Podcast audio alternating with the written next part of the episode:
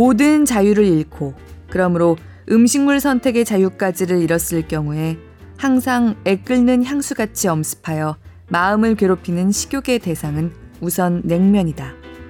이렇게 되고 보니 냉면이 우리에게 가지는 은연한 세력은 상당히 큰 것이라고 보지 않을 수 없다. 안녕하세요. 골라듣는 뉴스룸에서 책 함께 읽는 시간, 북적북적입니다. 저는 권애리 기자입니다. 녹음하고 있는 지금은 금요일 오후입니다. 냉면을 먹고 왔습니다. 어젯밤에 이 책을 읽으면서 새삼 내일 점심에는 냉면 먹어야지, 냉면 먹어야지 열 몇 시간째 계획을 세우다가 드디어 먹고 오니까 뭔가 뿌듯하네요. 냉면은 나도 냉면 진짜 좋아해 라고 말하기 좀 뻘쭘할 정도로 우리나라 사람들이 대부분 선호하는 음식이죠. 저도 어렸을 때부터 매일 한 끼는 이걸로만 먹어도 살 수 있을 것 같아 할 정도로 물냉면을 좋아했는데 가족들 중에 그렇게 냉면을 좋아하는 사람도 저뿐이었고 특히 그 요즘 흔히 평양냉면 얘기할 때 말하는 그 원조 특유의 냉면을 먹어본 적이 없었습니다. 대학 졸업한 뒤에야 요즘에 평양냉면으로 유명한 집들 꼽을 때 꼭 거론되는 집 한 곳에 처음 가보게 됐어요. 근데 처음 같이 갔던 사람이 나는 이게 무슨 맛인지 모르겠는데 하도 맛있다고 그래서 너는 어떨지 궁금해서 데리고 왔다면서 쭈뼛쭈뼛 권했습니다. 근데 저는 정말 과장이 아니고 첫 한 젓가락을 딱 먹었을 때 머릿속에서 종이 치는 것 같더라고요. 와, 천상의 맛이다. 어떻게 이렇게 맛있지? 세상에 이렇게 맛있는 게 있었나? 그런 기분이었습니다. 같이 온 사람은 아무 맛이 안 느껴진다고 하면서 아, 이게 진짜 맛있어서 사람들이 맛있다고 하는 거였구나 하고 놀라고 저는 아니 이렇게 섬세하면서도 풍부한 맛이 막 우러나는데 이게 진짜 아무 맛이 안 나? 이러면서 놀라고 서로 못 믿어 하면서 아무튼 너무 행복하게 한 그릇 먹었던 기억이 납니다. 냉면, 특히 평양 냉면이라고 하면 이렇게 각자의 추억담은 물론이고 뭐 선호하는 집, 원조란 어딘가 뭐 이런 얘기가 끊이지 않는 분들 많으시죠. 그런 사람들을 요즘 평뽕족이라고 한다고 합니다. 평양 냉면의 중독성에 매료된 사람들을 뜻한다고 하는데요. 저도 냉면을 남 못지않게 좋아하지만 이 말은 오늘 읽을 이 책, 평양냉면에서 처음 줍게 된 신조어입니다. 아무튼 이제 냉면은 냉면에 얽힌 개인의 추억을 갖고 있을 기존의 평뽕족뿐만 아니라 어쩌면 우리 국민이 집단적인 추억을 갖게 된 더욱 특별한 음식이 됐습니다. 녹음하는 시점을 기준으로 어제 끝난 평양 남북 정상회담에서도 지난 4.27 첫 만남 때처럼 다시 한번 냉면이 화제가 됐죠. 아마 앞으로도 올해의 이 놀라운 순간들을 돌아볼 때마다 사람들은 냉면에 대해서 한반도 사람이라면 서로 설명할 필요 없이 공감할 수 있는 보편적인 음식, 공통의 입맛이라는 것이 갖는 위력에 대해서 얘기하게 될 것 같습니다.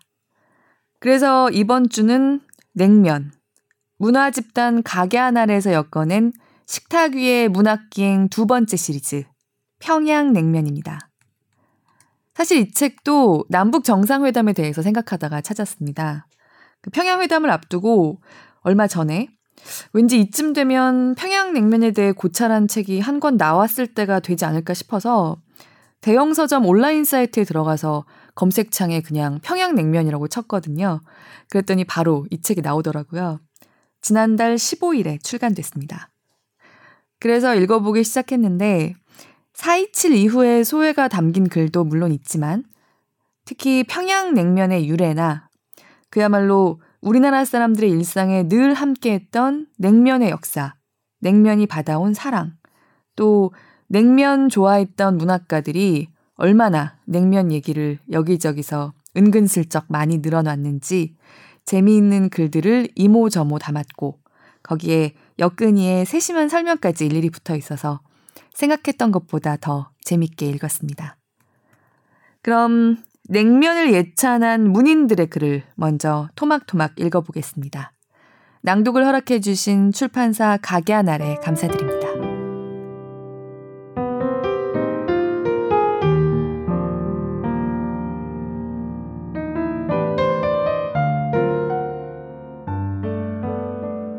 겨울 조선 사람이 외국 가서 흔히 그리운 것이 김치 생각이라듯이 평양 사람이 타양에 가 있을 때 문득 문득 평양을 그립게 하는 한 힘이 있으니 이것은 겨울 냉면 맛이다. 한방눈이 더벅더벅 내릴 때 방 안에는 바느질 하시며 삼국지를 말씀하시는 어머니의 목소리만 고요히 고요히 울리고 있다. 눈앞에 글자 하나가 둘 셋으로 보이고 어머니 말소리가 차차 가늘게 들려올 때 국수요 하는 큰 목소리와 같이 방문을 열고 들여놓는 것은 타레타레 지은 냉면이다. 꽁꽁언 김치죽을 뚜르고 살얼음이 뜬 진장 김칫국에다 한 젓가락 두 젓가락 풀어 먹고 우르르 떨려서 온돌방 아랫목으로 가는 맛. 평양 냉면의 이 맛을 못 보니요. 상상이 어떻소? 작가 김소저 별건곤 1929년 12월.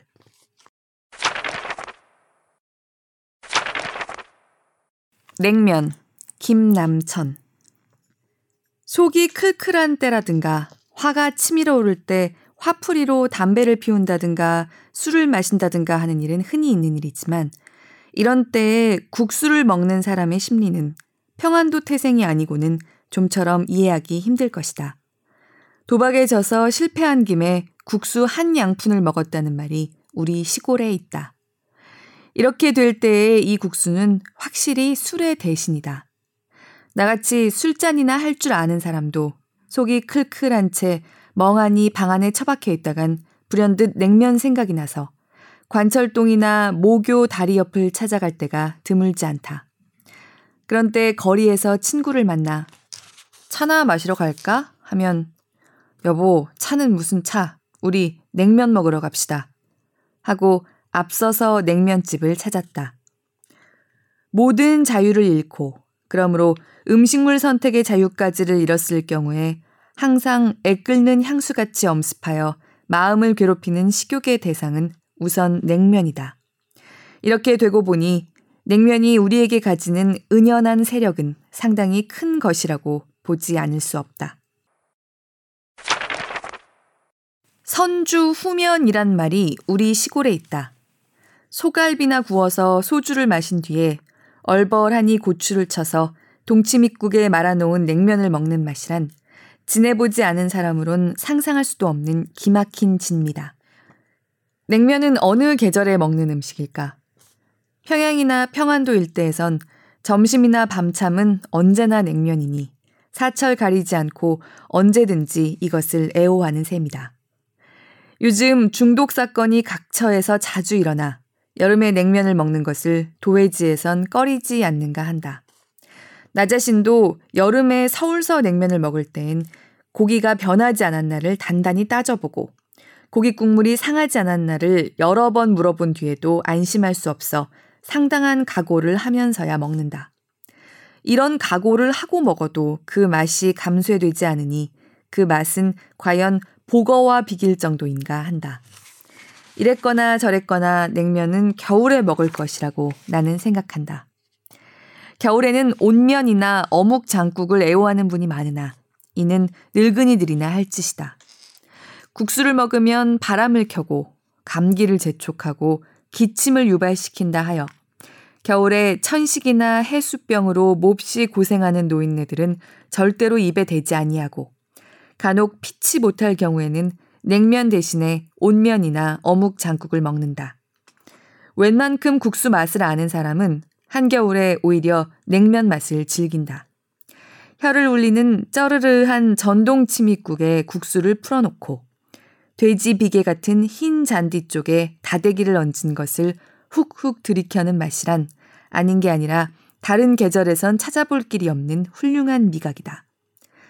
언젠가 우리 시골서 다섯 사람이 내기 화투를 하고 밤참을 주문할 때에 그그중 한 사람의 50줄에 든 늙은 분을 위하여 다섯 그릇 중 한 그릇은 온면이요 하고 말한 적이 있었다.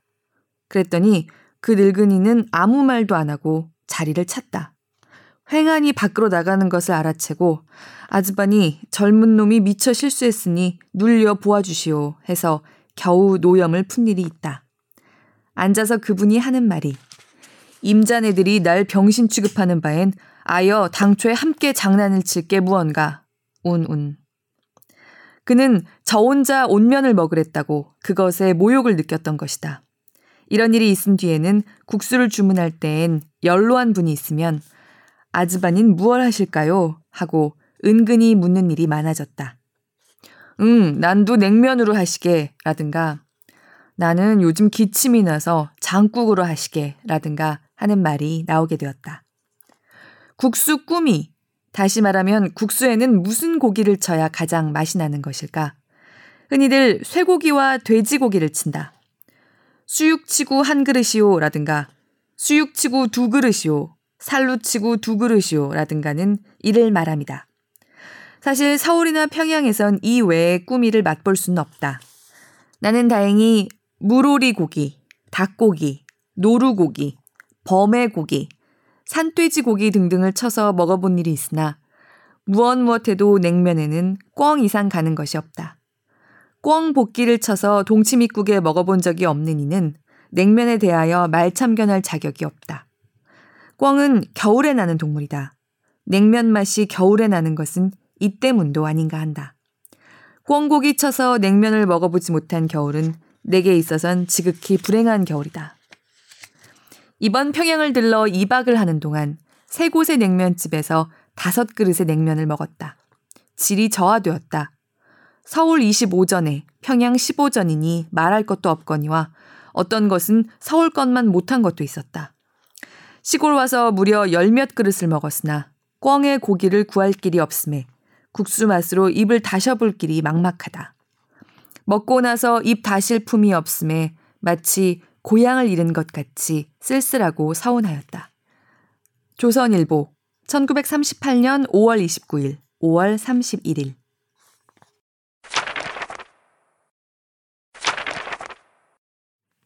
정혜경의 시 가운데 냉면이 등장하는 흥미로운 시가 있다. 황해도 서흥도호로 부임하는 친구에게 장난하듯 써준 시다. 눈이 한자나 쌓인 겨울 방 안에서 노루 고기와 냉면을 먹는 모습이 그려져 있다. 18세기 말의 모습이다. 당시 화로에 숯불을 피워놓고 고기를 구워 먹는 문화가 상당히 유행했다고 한다. 이를 난로회 혹은 천리뷰이라고 불렀다. 그리고 입가심으로 냉면을 곁들였다. 오늘날 고깃집에서 후식으로 냉면을 먹는 풍습의 뿌리가 느껴진다. 서흥은 황해도의 한복판이다. 지척에 평양이 있고 인근의 사리원도 냉면으로 유명하다. 천리뷰는 한양에서도 즐겼다니 음식 가운데 정약용이 부러워한 것은 냉면이 으뜸이었을 것 같다. 평양에서는 당시 냉면이 크게 유행하였다. 정약용과 거의 같은 무렵의 실학자 유득공이 박지원 등과 함께 평양을 여행하고 지은 서경 잡절에는 가을이면 냉면과 돼지 수육값이 오르기 시작한다고 적혀 있다. 그만큼 냉면이 널리 유행하였고 또한 냉면을 겨울에 즐겨 먹었음을 알 수 있다. 조선 후기에 평양성을 그린 기성전도에 냉면가가 표시되어 있을 정도다. 19세기 초중엽 서울에서 생활한 조두수는 이웃집 고운 여인네 새로 배운 음식 솜씨 뽐내니 평양냉면이 사람의 목구멍을 즐겁게 해주네 라고 노래하였다. 서울에서 냉면을 즐길 수 있었음에도 식도락가의 입맛에는 본고장 평양의 맛에는 미치지 못했던가 보다. 유만공의 글에 길가 술집 군치리집에서 평양냉면과 개성 산적을 판다지만 그 맛 내기 어려우니 어이하겠는가 하고 아쉬움을 토로하고 있는 것을 보면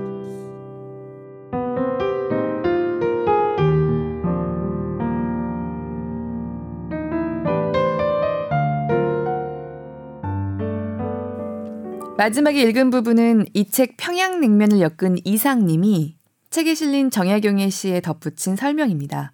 그리고 방금 얘기가 나온 군치리 집은 18세기에 서울에서 그러니까 한양에서 제일 유명한 술집이었다고 합니다. 맨 앞에 읽었던 김소저의 겨울 있죠. 원래는 그 앞에 봄, 여름, 가을도 몇 문장씩 있습니다. 아무튼 사시사철 냉면 먹기에 어울리지 않는 때가 없다. 봄에는 이런 맛에 먹고 여름에는 저런 맛에 먹고 아무튼 1년 내내 냉면을 먹는다는 냉면 예찬입니다. 20세기 초반에 씌어진 이분들의 글을 읽으면서 내내 뭔가 웃음이 났던 게요. 이분들이야말로 원조 평봉족입니다. 뭐 무슨 무슨 맛으로 먹어본 적이 없는 자는 평양냉면을 논하지 말라든가 서울에서 제 아무리 맛있게 먹어봤자 평양만 못하다든가 요새도 많이 듣는 얘기들이죠. 거기다가 배탈이 나도 냉면은 맛있다든가 또 요새로 따지자면 지하철이나 버스에서 자리를 양보하는 거랑 비슷한 거라고 해야 될까요? 어르신께 차가우니까 온면을 드시라고 앞질러 배려해서 권했다고 해서 노인 취급하지 말라고 삐졌다든가. 무엇보다 선주 후면이라고 술꾼이 만든 사자성어가 또 이렇게 하나 더 있는지는 몰랐습니다. 아, 이런 것까지도 다 민족의 전통이었단 말인가. 뭔가 선배님들께 고개를 숙이게 됩니다. 냉면은 임금부터 가장 가난하고 가진 것 없는 아랫사람에 이르기까지 모든 사람의 일상에 고루도가 있었고 다 같이 평등하게 즐겼던 별식이기도 합니다. 미슐랭 3스타 레스토랑의 코스는 먹어보지 못하니까 먹어본 이보다 훨씬 많지만 냉면은 그렇지 않습니다. 요즘은 냉면값도 너무 올라서 부담이 점점 더 된다고는 하지만요. 그래도 아직은 마음 먹으면 대체로 누구든 언제 어디서든 먹어볼 수 있는 음식이죠. 냉면을 서민의 미식이라고도 하잖아요. 그래서 이 국수 한 그릇이 더욱 감칠맛 나게, 정감 가게 느껴지는 건지도 모르겠습니다.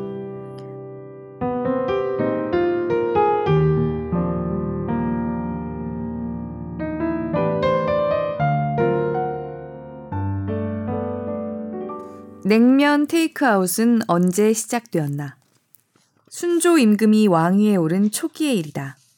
한가로운 밤이면 임금은 늘 군직에 있는 무관과 선전관 등의 신하들을 불러 함께 달을 구경하였다. 어느 날 밤 군직에게 명하여 문 밖으로 나가 면을 사오라고 하며 말하였다. 너희들과 함께 냉면을 먹고 싶다. 한 사람이 스스로 돼지고기를 사가지고 왔으므로 임금이 어디에 쓰려고 샀느냐고 물었다. 그는 냉면에 넣으려는 것이라고 대답하였는데 임금은 아무 대꾸도 하지 않았다. 이윽고 면을 나누어 줄 때 돼지고기를 사온 자는 따로 제쳐두고 주지 않으며 말했다. 그는 따로 먹을 물건이 있을 것이다. 곁에서 모시는 신하들이 잠옷 교훈으로 삼을 만한 일이다. 조선 말기의 문신 이유원이 1871년 탈고한 이마 필기 속에 수록되어 있습니다. 이마 필기는 중국과 조선의 풍물을 기록한 책입니다. 어려서 왕위에 오른 순조 임금 즉위 초기의 일화다. 순조는 1800년에 왕위에 올랐다. 그러니 이 에피소드의 시대적 배경은 19세기 첫 무렵이 되겠다. 임금과 관련된 냉면 이야기도 재미있지만 궁궐문을 나가 냉면을 테이크아웃 해왔다는 게 한층 흥미롭다. 대한제국을 세워 외세에 맞서다 끝내 일제에 의해 폐위된 비운의 황제 고종은 냉면 마니아였다. 고종을 가까이서 모신 대령상궁 김명길에 져서 낙선제 주변에는 고종이 즐긴 냉면 이야기가 실려 있다. 고종이 냉면을 찾으면 나인들이 궁궐을 나가 대한문 밖 국수집에서 사리를 사왔다. 면만 테이크아웃 한 것이다. 고명과 육수는 궁궐 수락관에서 만들었다. 임금이 좋아하는 음식을 궁궐에서 모두 만들지 않고 밖에서 사온 이유는 그 시절에 그만큼 외식업이 발달했기 때문일 것이다. 또한 냉면 면발을 뽑는 과정이 매우 힘들었기 때문이기도 할 것이다. 메밀국수를 뽑기 위해서는 면자기라고 하는 국수 틀에 장정 두세 사람이 달라붙어 사력을 다해야 할 만큼 힘든 노동이 필요했다. 바로 반죽해 뽑아야 하는 메밀국수의 특성상 미리 국수를 뽑아둘 수도 없는 일이고 보면 고종이 갑자기 냉면을 찾을 때는 하는 수 없이 밖에 나가 사온 게 아닌가 싶다. 고종 앞에 임금인 철종도 냉면을 좋아했다. 임금의 동정과 국사를 기록한 일성록을 보면 냉면과 전복을 과식해 체했다는 구절이 등장한다. 현종 때 궁중잔치상에 냉면이 올랐다는 기록도 발견된다. 조선 후기 궁궐에서 냉면을 애식했음을 짐작하게 한다.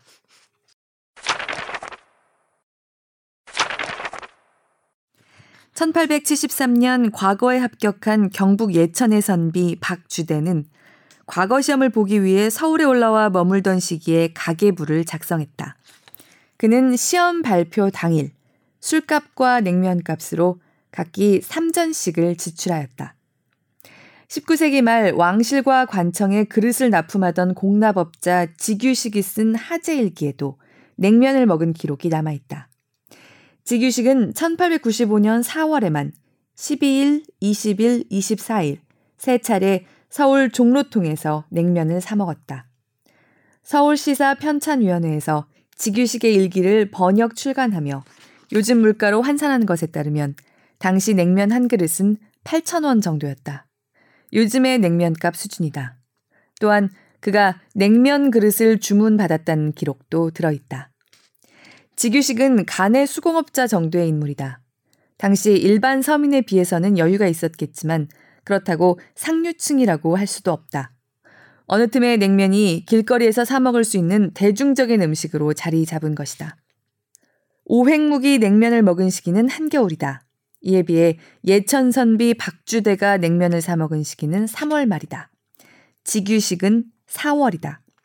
19세기 말에 이미 한양에서 냉면은 겨울에만 사 먹을 수 있는 음식이 아니었다.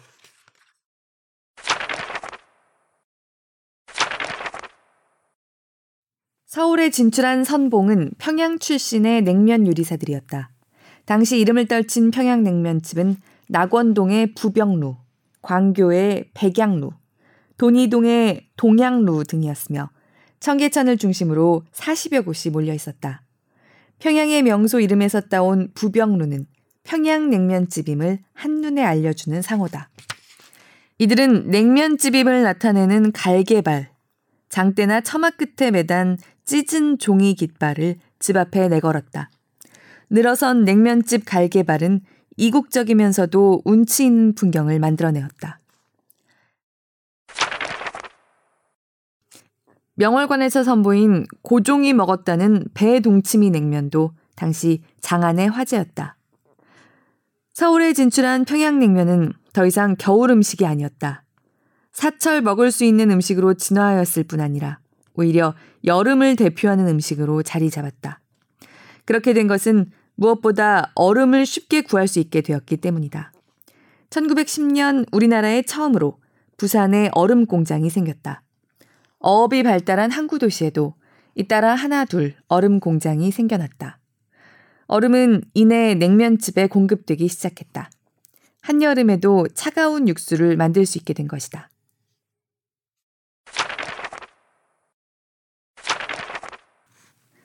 냉면 배달부의 천국. 요새같이 불경기가 글자 그대로 극도에 달해 있는 이때 장난이라면 기발한 장난이요. 일 없는 이들의 미친 발광이라면 너무 심한 말일지 모르나. 하여간 무사람이 함께 아울러 꾸짖고 함께 웃을 극적 난센스 한마기 경성에서도 중앙지대인 관운동에서 생겼다.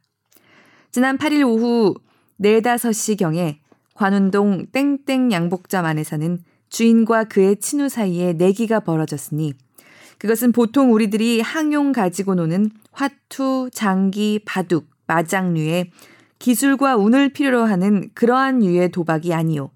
이야말로 31년도 최첨단적, 아니 가장 업신여김을 당해야 마땅할 괴상한 내기였다.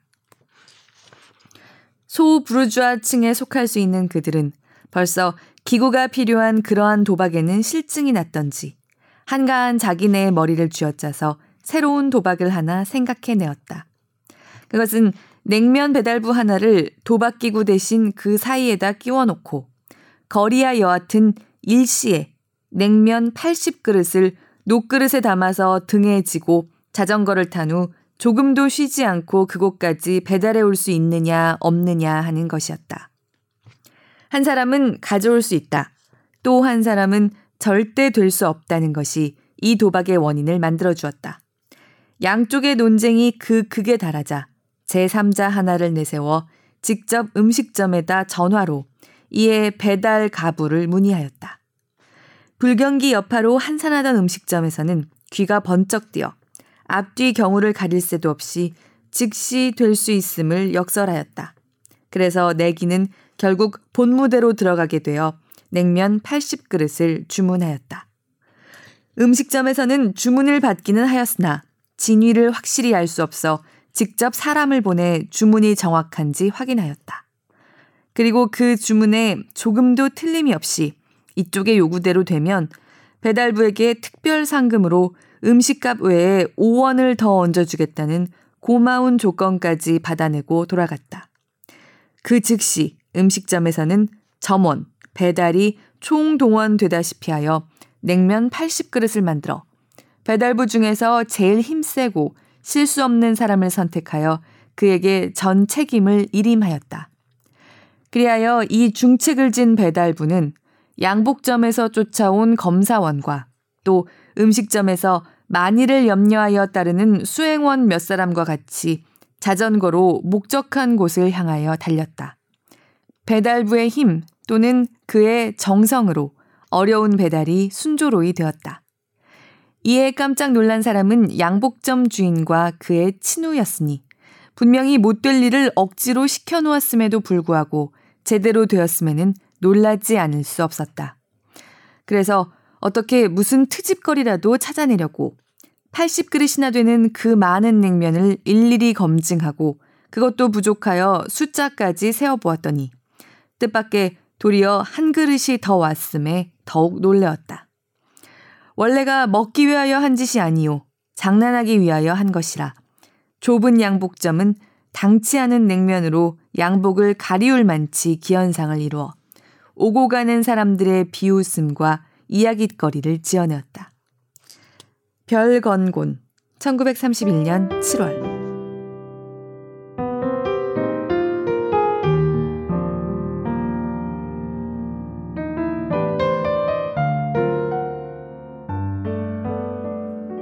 지금도 그렇지만 아무래도 구한말 또 20세기 초의 냉면은 만들어 파는 사람들이나 그 냉면 한 그릇을 찾는 사람들 대부분이나 애환이 많은 삶의 모퉁이에서 국수나 한 그릇 하자 하고 먹게 되는 그런 음식이었던 것 같습니다. 제면기가 보급되기 전에 냉면은 그 면을 만들어내는 일 자체가 굉장히 고된 노동이었고요. 짜장면 배달이 보급되기 전엔 냉면 배달이 배달 면 음식의 대표격이기도 했습니다. 말이 80그릇이지 녹그릇에 담긴 평양냉면 80그릇을 짊어지고 자전거를 타고 달린다는 게 정말 가능할지 아무리 이거는 기사가 날 만한 일이었다지만 대체로 그런 식으로 몇 그릇씩 배달을 한다는 게 얼마나 중노동이었을지 이 기사에서 꾸짖은 그 실없는 내기의 현장이 궁금할 지경입니다. 이 책에는 냉면을 둘러싼 이런저런 면모들을 그린 나혜석의 드로잉을 비롯해서 당대의 사파들도 실려 있는데요. 이 사람이나 저 사람이나 냉면 배달하는 모습을 그리면서 배달통 하나 없이 냉면 그릇을 몇 개씩 겹쳐 올린 쟁반을 한 손에 받쳐들고 다른 한 손으로 자전거 핸들을 잡은 모습으로 그리고 있는 걸 보면 배달의 요령이란 게 요즘 많이 보는 것보다 더 고도의 기술이었나 싶기도 합니다. 그리고 저는 이 책에 실린 모든 글 가운데 복덕방 영감이란 1931년 이태준의 수필에 가장 마음이 가는데요. 이건 조금 뒤에 읽고요. 1926년 김랑옥 작가가 쓴 냉면이라는 단편을 먼저 읽어보겠습니다. 이 단편은 현진건의 운수 좋은 날과 아주 닮았습니다. 운수 좋은 날보다는 더 일상적이고 덜 극적이면서 현진건의 주인공보다 조금 더 점잖은 남편이기도 합니다. 주인공 순호는 임금이 체불된 신문 기자입니다. 임신한 아내, 아이들의, 어머니의, 동생들의, 딸린 식구가 그야말로 줄줄입니다. 조바심을 내다가 결국 월급을 받긴 하지만 이리저리 나갈 돈에 밀린 빚에 외상에 머리가 아픕니다. 그래도 냉면이나 한 그릇 하고 집에 가려다 길에서 망신 아닌 망신을 당하고요.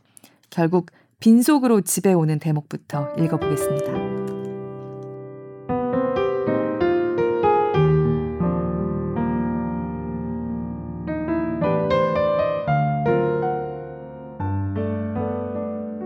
금춘교 다리를 지나 채부동 골목으로 들어서서 한참을 가다가 그는 갑자기 앞불싸하고 걸음을 멈추었다. 그것은 벌써 지난달부터 자기 아내가 입을 것이 없으니 모시 한 필만 사다 달라고 노래 부르다시피 하던 것이 문득 생각나는 까닭이었다. 그는 다시 나와서 사가지고 갈까 어쩔까 하고 잠깐 생각하다가 뭘 나중에 하지 하고 그대로 발을 옮겼다. 자기 집이 거진 다다라올 때 그의 머릿속에는 또 어린 것들이 떠올랐다. 자기가 들어가면 그 어린 것들은 의뢰이 또 과자 사가지고 왔느냐고 내다를 것이다. 그래서 그는 그 옆에 있는 조그마한 담배가게에서 오전어치 비스킷 두 봉지를 사서 양복 주머니에 넣어 가지고 갔다. 그가 자기 집 문 안에를 들어서매 마루에서 놀고 있던 세 살 먹은 작은 놈은 방글방글 웃으며 아프지, 아프지 하고 마루 끝으로 내닫는다. 오냐, 오냐 하고 순호는 그 앞으로 가서 구두끈을 풀기 시작했다. 여섯 살 먹은 큰 놈은 제 동생 뒤에서 눈치만 보고 섰다. 한편 방에서는 보통 학교 4학년에 다니는 그의 막내 동생과 그의 어머니가 내다보고 한편 방에서는 또 어린애가 들어서 배가 남산만한 그의 아내가 내다본다. 그의 큰 동생은 아직도 학교에서 돌아오지 않은 모양이었다. 그는 구두를 마루 한편에 벗어놓고 작은 애의 손을 붙들고 방으로 들어갔다. 큰 애도 따라 들어갔다. 그는 모자를 방바닥에 내붙이고 윗목 문 앞으로 앉으며 방이 꺼지게 한숨을 쉬었다. 그리고 손수건을 꺼내어 얼굴을 씻었다. 작은 놈은 여전히 아버지, 와자, 와자 하고 대어든다. 와자라는 것은 과자란 말이다. 오, 주지, 주지. 그는 과자 봉지를 꺼내어 두 아들에게 하나씩 주었다. 그들, 천진스럽고 귀여운, 아무 걱정도 없는 그들은 1번 꺼내 먹으며 과자 봉지를 들고 좋아라고 마루로 나갔다 방으로 들어왔다 하며 무얼하고 중얼댄다. 더운데 좀 벗으시우. 하고 아내는 말하였다. 이 말에는 대답이 없이 그는 한편에 앉은 배부른 자기 아내를 가엾다는 눈으로 물끄러미 바라보며 점심 먹었소? 하고 물었다. 그의 아내는 항용 점심을 굶는다. 밥이 없어서 그런 것이 아니라 간혹 그런 때도 있지만 생활이 하도 신선하니까 자연 점심을 안 먹고 그대로 넘기는 때가 많았다. 순호는 이것을 항상 걱정하였다. 네, 먹었어요. 뭘? 밥 먹었어요. 순호는 또다시 한숨을 지었다. 그리고 담배를 꺼내어 피워 물었다. 천리 말리 밖으로 도망갔던 배고픈 생각은 또다시 그를 엄습하였다. 사지가 쑥쑥 쑤시는 것 같고 전신에 맥이 하나도 없었다. 염치도 체면도 아무것도 없는 것은 주림이요. 또 그의 뱃속이 허탕인 것은 사실이니 아무러한 일이 있기로 그는 배고픔을 다시금 느끼지 않을 수가 없었다. 왜 어디가 편찮으시오? 그의 아내는 걱정스러운 듯이 물었다. 아니, 그럼 왜 그렇게 기색이 좋지 못하오? 한참 있다가 순호는 대답하였다. 내가 지금 배가 고파 죽겠소. 뭐 좀 사오라고 하오. 그러면 왜 진작 말씀을 안 하오? 아내는 말하였다. 뭘 사오나? 냉면이나 한 그릇 시켜오랄까? 뭐든지 실상 그는 웬일인지 아까부터 냉면이 먹고 싶었다. 그러나 아까 망신한 일을 생각함에 냉면을 사오라는 말이 나오지 않았다. 나오지 않는다는 것보다도 냉면 소리를 하기가 싫었다. 그러나 자기 아내가 먼저 냉면을 사오려고 하는 것을 그는 은근히 다행으로 여기었다. 일남아 하고 아내는 큰 놈을 시키었다. 막내 삼촌 불러라. 꼬맹이 삼촌? 그래, 어서 불러. 일남이는 소리를 쳤다. 꼬맹이 삼촌! 꼬맹이 삼촌! 제일 작은 삼촌이라 해서 일남이는 항상 꼬맹이 삼촌이라고 한다. 꼬맹이 삼촌은 왔다. 얼른 가서 냉면 한 그릇만 시켜요. 응? 시켜올 게 아니라 아주 그릇을 가지고 가서 네가 가지고 오너라. 이렇게 말하고 순호는 25전을 꺼내어 던지었다. 아우는 돈을 집어가지고 나갔다. 아내는 밖으로 나가서 큼직한 대접 하나를 씻어주고 들어왔다. 얼마 후에 순호는 그런데 갚을 게 모두 얼마랬지? 하고 물었다. 아까 참 쌀값 독촉을 또 왔다 갔수. 제리 같은 녀석. 하고 남편은 조금 있다가 쌀값이 얼마? 쌀이 통 아홉 말, 좁쌀 두 말, 보리 두 말, 팥. 그래서 모두 22원 10전이래요. 틀림없소? 틀림없어요. 하고 아내는 말을 이었다. 도련님이 똑똑히 알아요. 그리고 또, 그 다음에는 반찬 가게에 7원 20전, 나무값이 꼭 4원, 집세, 전등료, 물값. 그렇죠, 뭐. 순호는 아내가 말하는 대로 대강 치어보다가 돈 봉투를 꺼내가지고 10원짜리 한 장을 아내 앞으로 던지며 말하였다. 예쏘, 내가 잊어버리고 그대로 왔으니 아주 당신이 맡아가지고 우선 반필만 끊어다가 급한 대로 해 입으오. 얼음얼음 하다가는 이것도 저것도 다 틀리겠소. 그러고는 나머지 35원을 지갑 속으로 옮겨 넣었다. 그는 지갑을 들고 앉아서 눈을 까막까막하며 속으로 또다시 따져보았다. 쌀값이 22원, 집세가 지난달치 5원 밀린 것과 17원, 그러면 39원, 반찬값이 7원, 그러면 16원하고 46원, 또 나무값 4원 하면 50원, 전등료, 물값 해서 53원, 아이들 월사금 아무리 하여도 20원 하나는 부족이었다. 흥, 예산 잘 된다. 그는 기가 막히는 듯이 중얼거렸다. 한참 동안을 그는 담배만 푹푹 피우다가 이걸 어떻게 틀어막나 하고 생각하였다. 그러나 아무 도리가 없다. 반찬 가게는 할 수 없고 쌀값과 집세를 10원씩만 밀어 하고 그는 생각하여 보았다. 그러나 쌀값을 10원씩이나 떨어뜨리면 그 지독한 자가 필연코 외상을 주지 않을 것 같았다. 집세도 또한 선금을 내라고 하는데 선금은 못 줄 망정 지난달에도 밀리고 이번에 또 그렇게까지 떨어뜨릴 수는 도저히 없을 것 같았다. 그러면 5원씩만 떨어뜨려? 하고 그는 생각하였다. 그러나 그렇다 하더라도 10원 하나는 여전히 부족이다. 에 하고 그는 머리를 득득 긁었다. 사실로 그의 가슴 속은 시커멓게 타고 있었다. 이럴 때에 괴팍스럽게 생긴 키가 작달막한 그의 어머니는 담뱃대를 물고 건너와서 오늘은 월급 탔니? 하고 물었다. 네, 탔어요. 순호는 머리를 숙인 대로 대답하였다. 나 5원만 써야겠다. 어디다 쓰세요? 하고 그는 눈을 치떠보며 물었다. 아따 니 누이가 불란서 치마 한 갑만 떠보내라고 몇 번이나 편지가 왔는지 모른다. 원, 내 코가 석잔데 치맛감이 다 무해야요. 그는 화증을 내며 소리를 높이었다. 그것도 망할 깨집애요. 시골 구석에서 불란서 치마란 다 무엇하는 것이며 또 해 입고 싶거든 제 서방더러 해달라지. 왜 그래? 그러기에 불쌍하지 않으냐. 불상? 부처님 상이 불상이랍니다. 배지가 부르니까 그따위 소리를 하지 배지가 고파보시오.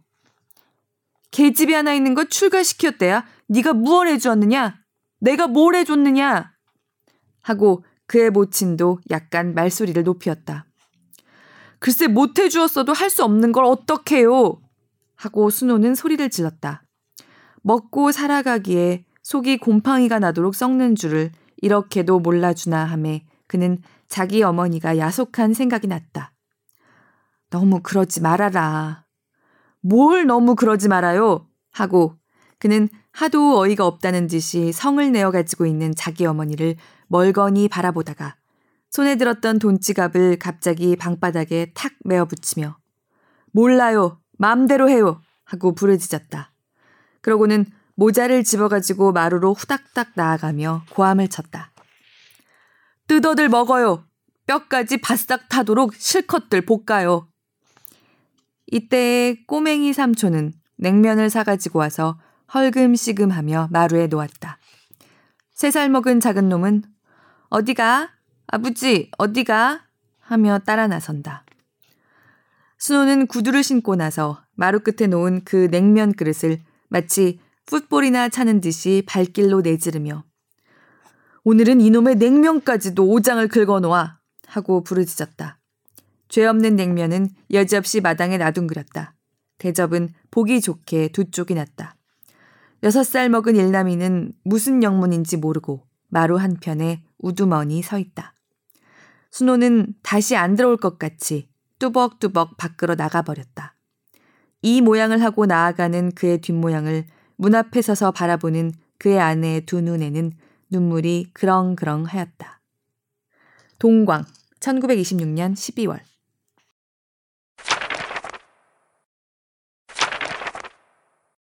복덕방 영감, 이태준. 오늘 점심때 냉면집에서 그 두 노인, 한 영감은 떼국이 조르르 흐르는 설핀 모시 두루마기에 초췌한 안색이면서도 어딘지 밝아진 서울 사람의 티가 있고 다른 한 영감은 기름이 주르르 흐르는 항라 두루마기에 풍신도 그럴듯하였으나 그 숫된 품이 시골서 금방 올라온 듯하였다. 그들은 밖에서 하던 말을 그냥 짓거리며 들어섰다. 여러 사람 사이에 앉아서도 남야 듣든 말든 꺼림없이 그 어조로 짓거리였다. 집 짓기가 힘들다고 하지만 그것도 옛말이죠. 지금이야 4, 50칸 들이도 한 달 안에 지어 놓으라면 한 달 안에 손 하나 더 댈 거 없이 떼꺽떼꺽 놓으니까요. 그저 내 말만 들으슈. 그 털을 사슈. 네, 그 금에 떼올 테니. 그래도 거긴 너무 왜 따러. 어디 조선 사람이 살아야지, 맨. 아니올시다. 모르는 말씀입니다. 내 돈으로 내 집 짓고 내 것 갖다 나 먹고 사는데 일본 사람 촌 아니라 서양 사람 촌이면 어떠란 말이오. 그리고 노인장께서 모르시는 말씀인 게 아예 조선 사람 촌에서 섞여 살 것이 아닙니다. 꼴숭한 일이 많죠. 심지어 무슨 세금 바지들까지도 조선 촌에 와서 하는 것과 일본 촌에 가서 하는 게 다르죠. 그리고 첫째, 나도 자식이 있소만 아예 조선 촌에서 자식 기를 게 아닙니다. 조선 애들이라는 게 너나 할 것 없이 구차한 집 애들이고 노는 것이나 말하는 것이 어디 저 사람 애들만 할 수 없거든요. 아예 조선촌에서 집 고를 생각 마슈. 하긴 그래. 맹자의 어머니도 삼천지교를 했다거든 집을 옮기며 자식 생각도 안 할 수 있나. 그럼요. 근묵자학이라고 옛말이 그러지 않죠. 조선 애들 속에서 자식 기를 게 아닙니다. 이런 말을 하는 그 초췌한 영감. 그는 복덕방 영감이 틀리지 않았다. 그는 흥정만 되도록 제 손님 한 사람만 들으라고 한 말이겠지만 좌중에 귀먹은 사람은 없는 듯 하였다. 모두 마땅치 않게 힐끔힐끔 흘겨들 보았다. 기어이 한 사람 입에서 시비가 나왔다. 비빔밥을 먹고 일어서는 깔끔하게 생긴 중노인이었다. 여보, 댁이 아마 중개인인 모양이오. 아무리 구전을 뜯어먹고 살기로니 복덕방 영감은 들었던 국수 그릇을 놓고 멍하니 처음엔 대답이 없었다. 흥정을 붙이더라도 옳은 말을 하고 붙여야지. 넌 조선 놈이 아니고 어디서 생겨난 놈이란 말이냐? 우리같이 늙은 것들은 너 같은 입에도 욕먹어 싸다. 아이들이야 어째서 네 입에 욕을 먹어야 하냐? 네놈 구전 생기고 안 생기는데 어째 오르내려야 하냐? 천번 만번 당연한 말이오. 당연한 말씀이오. 개만도 못한 놈. 너도 조선애비, 조선애미에게서 났겠지. 네 자식도 다른 종자는 아닐 테지. 괘씸한 놈 같으니. 늙은 게 생각 없이 한 말이오. 천번 만번 당연한 말이오. 그 깔끔한 중노인은 음성을 낮춰 이번에는 항라 두루마기 입은 시골 영감에게 이런 말을 하고 나갔다. 영감께서 무슨 흥정을 이 사람한테 맡겼는지는 모르나 이런 간사한 놈하고 일을 하다가는 언제든지 속습니다. 주의하슈. 그놈의 영감 에이 싸다. 모두 시원해 하였다. 나도 그랬다. 그놈의 영감 수작에 그처럼 욕하고 나선 것이 내 자신이 못된 것만 부끄러울 만치 싸다 하였다. 그러나 사상은 별 문제요.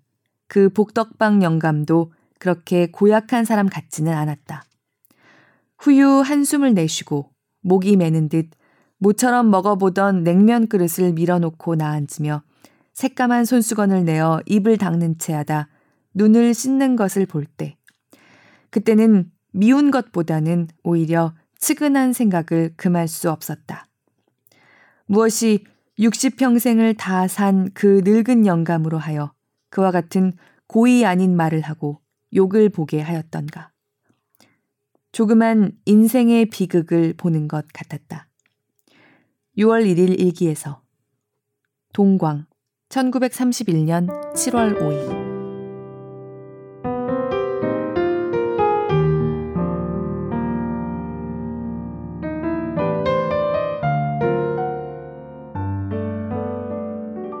올해 남북화 분위기 속에서 나온 글이나 최근 몇 년 동안 북한을 방문했던 분들의 글은 다른 곳에서도 요즘 많이 접하고 계실 것 같아서 오늘은 낭독에서 제외했습니다. 오늘 마지막 낭독으로는 백범 김구 선생을 지근에서 보좌했고 1948년 4월 남북 협상을 위한 평양 방문길에 동행했던 선우진의 저서 백범 선생과 함께한 나날들에서 발췌된 평양냉면 한 끼의 점심 스케치를 읽었습니다. 이때만 해도 남북 사이 그어진 선은 휴전선이 아니라 38선이었죠. 그 뒤에 1950년 6.25 그리고 시간이 길게 흘렀습니다. 정확히 70년 전 1948년에 저 남북 협상은 실패했습니다. 김구 선생이 겪었을 좌절감도 헤아리기 힘듭니다. 하지만 70년이 흐른 올해 남북이 나눈 평양냉면 위로는 이제 시대를 돌고 돌아서 새로운 날들이 꼭 함께 할 것을 기도합니다.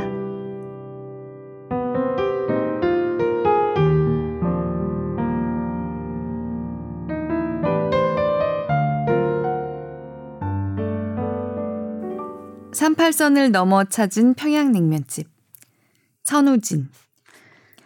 어느 날인지 정확하게 기억나지 않지만 백범 선생은 평양냉면집을 찾기도 했다. 호텔 측에서 신변 보호 운운하며 나들이를 못하게 했기 때문에 냉면 맛을 보기 위해 약간의 작전을 짜야 했다. 백범 선생은 이날 조반 때 얘의 점심 주문을 요구받았지만 아무거나 먹지 하고 적당히 얼버무렸다가 점심때가 다 되어 오늘은 나가 평양냉면이나 먹겠다며 의관을 챙겼다. 당황한 지배인은 여기서도 얼마든지 평양냉면을 갖다 드릴 수 있습니다 하며 한사코 말렸다. 그러나 선생이 이 사람아 냉면은 뜨끈한 삿자리에 앉아 먹어야 맛이 나지 하고 짐짓 나무라자 더 이상 잡지 못했다. 백범 선생과 김신 씨, 김우전 동지와 나는 세단 차를, 안내원은 덮개를 씌운 소련제 지프차를 타고 뒤따라오는 경비원들의 호의를 받으며 냉면집을 찾았다. 김우전 동지가 옛 화신백화점에서 서문통으로 얼마 안 가 오른편 골목 안에 있는 기성면옥이라는 냉면집에 안내하여 들어갔다. 그 집은 서울의 뒷골목 선술집처럼 90도로 다락방에 올라가는 사다리가 걸쳐진 자그마한 한옥으로 마룻방에 손님이 한 무리가 있었을 뿐 한적했다. 흙 온돌 위에 갈대를 쪼개 열십자로 크게 짠 뜨끈뜨끈한 사짜리방을 차지한 우리는 쟁반 두 상을 시켰다. 40세가량의 뚱뚱한 여자 주인은 우리가 타고 간 고급 승용차에 처음엔 어리둥절해 하더니 이내 우리 정체를 파악한 모양이었다. 노쇠 쟁반 그득한 양념 국물에 닭고기를 비롯한 고기류와 표고버섯 등 갖가지 재료를 넣은 냉면이 먹음직스러웠다. 뜨끈뜨끈한 바닥에 앉아 들이키는 서늘한 동치미 맛은 정말 일품이었다. 그때 만난 사람들의 이름은 잊었지만 반세기 넘도록 냉면과 동치미 맛은 아직도 혀끝에서 맴돌고 있을 정도로 말이다. 식성이 좋은 백범 선생은 50년 만에 평양냉면을 먹어보니 예전 맛이 다시 난다며 쟁반 한 그릇을 뚝딱 드시고 한 그릇을 또 시키셨다. 평소 입에 대지 않던 소주까지 곁들이셨다. 내내 경계심을 늦추지 않았던 선생도 평양냉면 앞에서는 마음이 절로 풀어지는 듯 했다. 백범 선생과 함께한 나날들.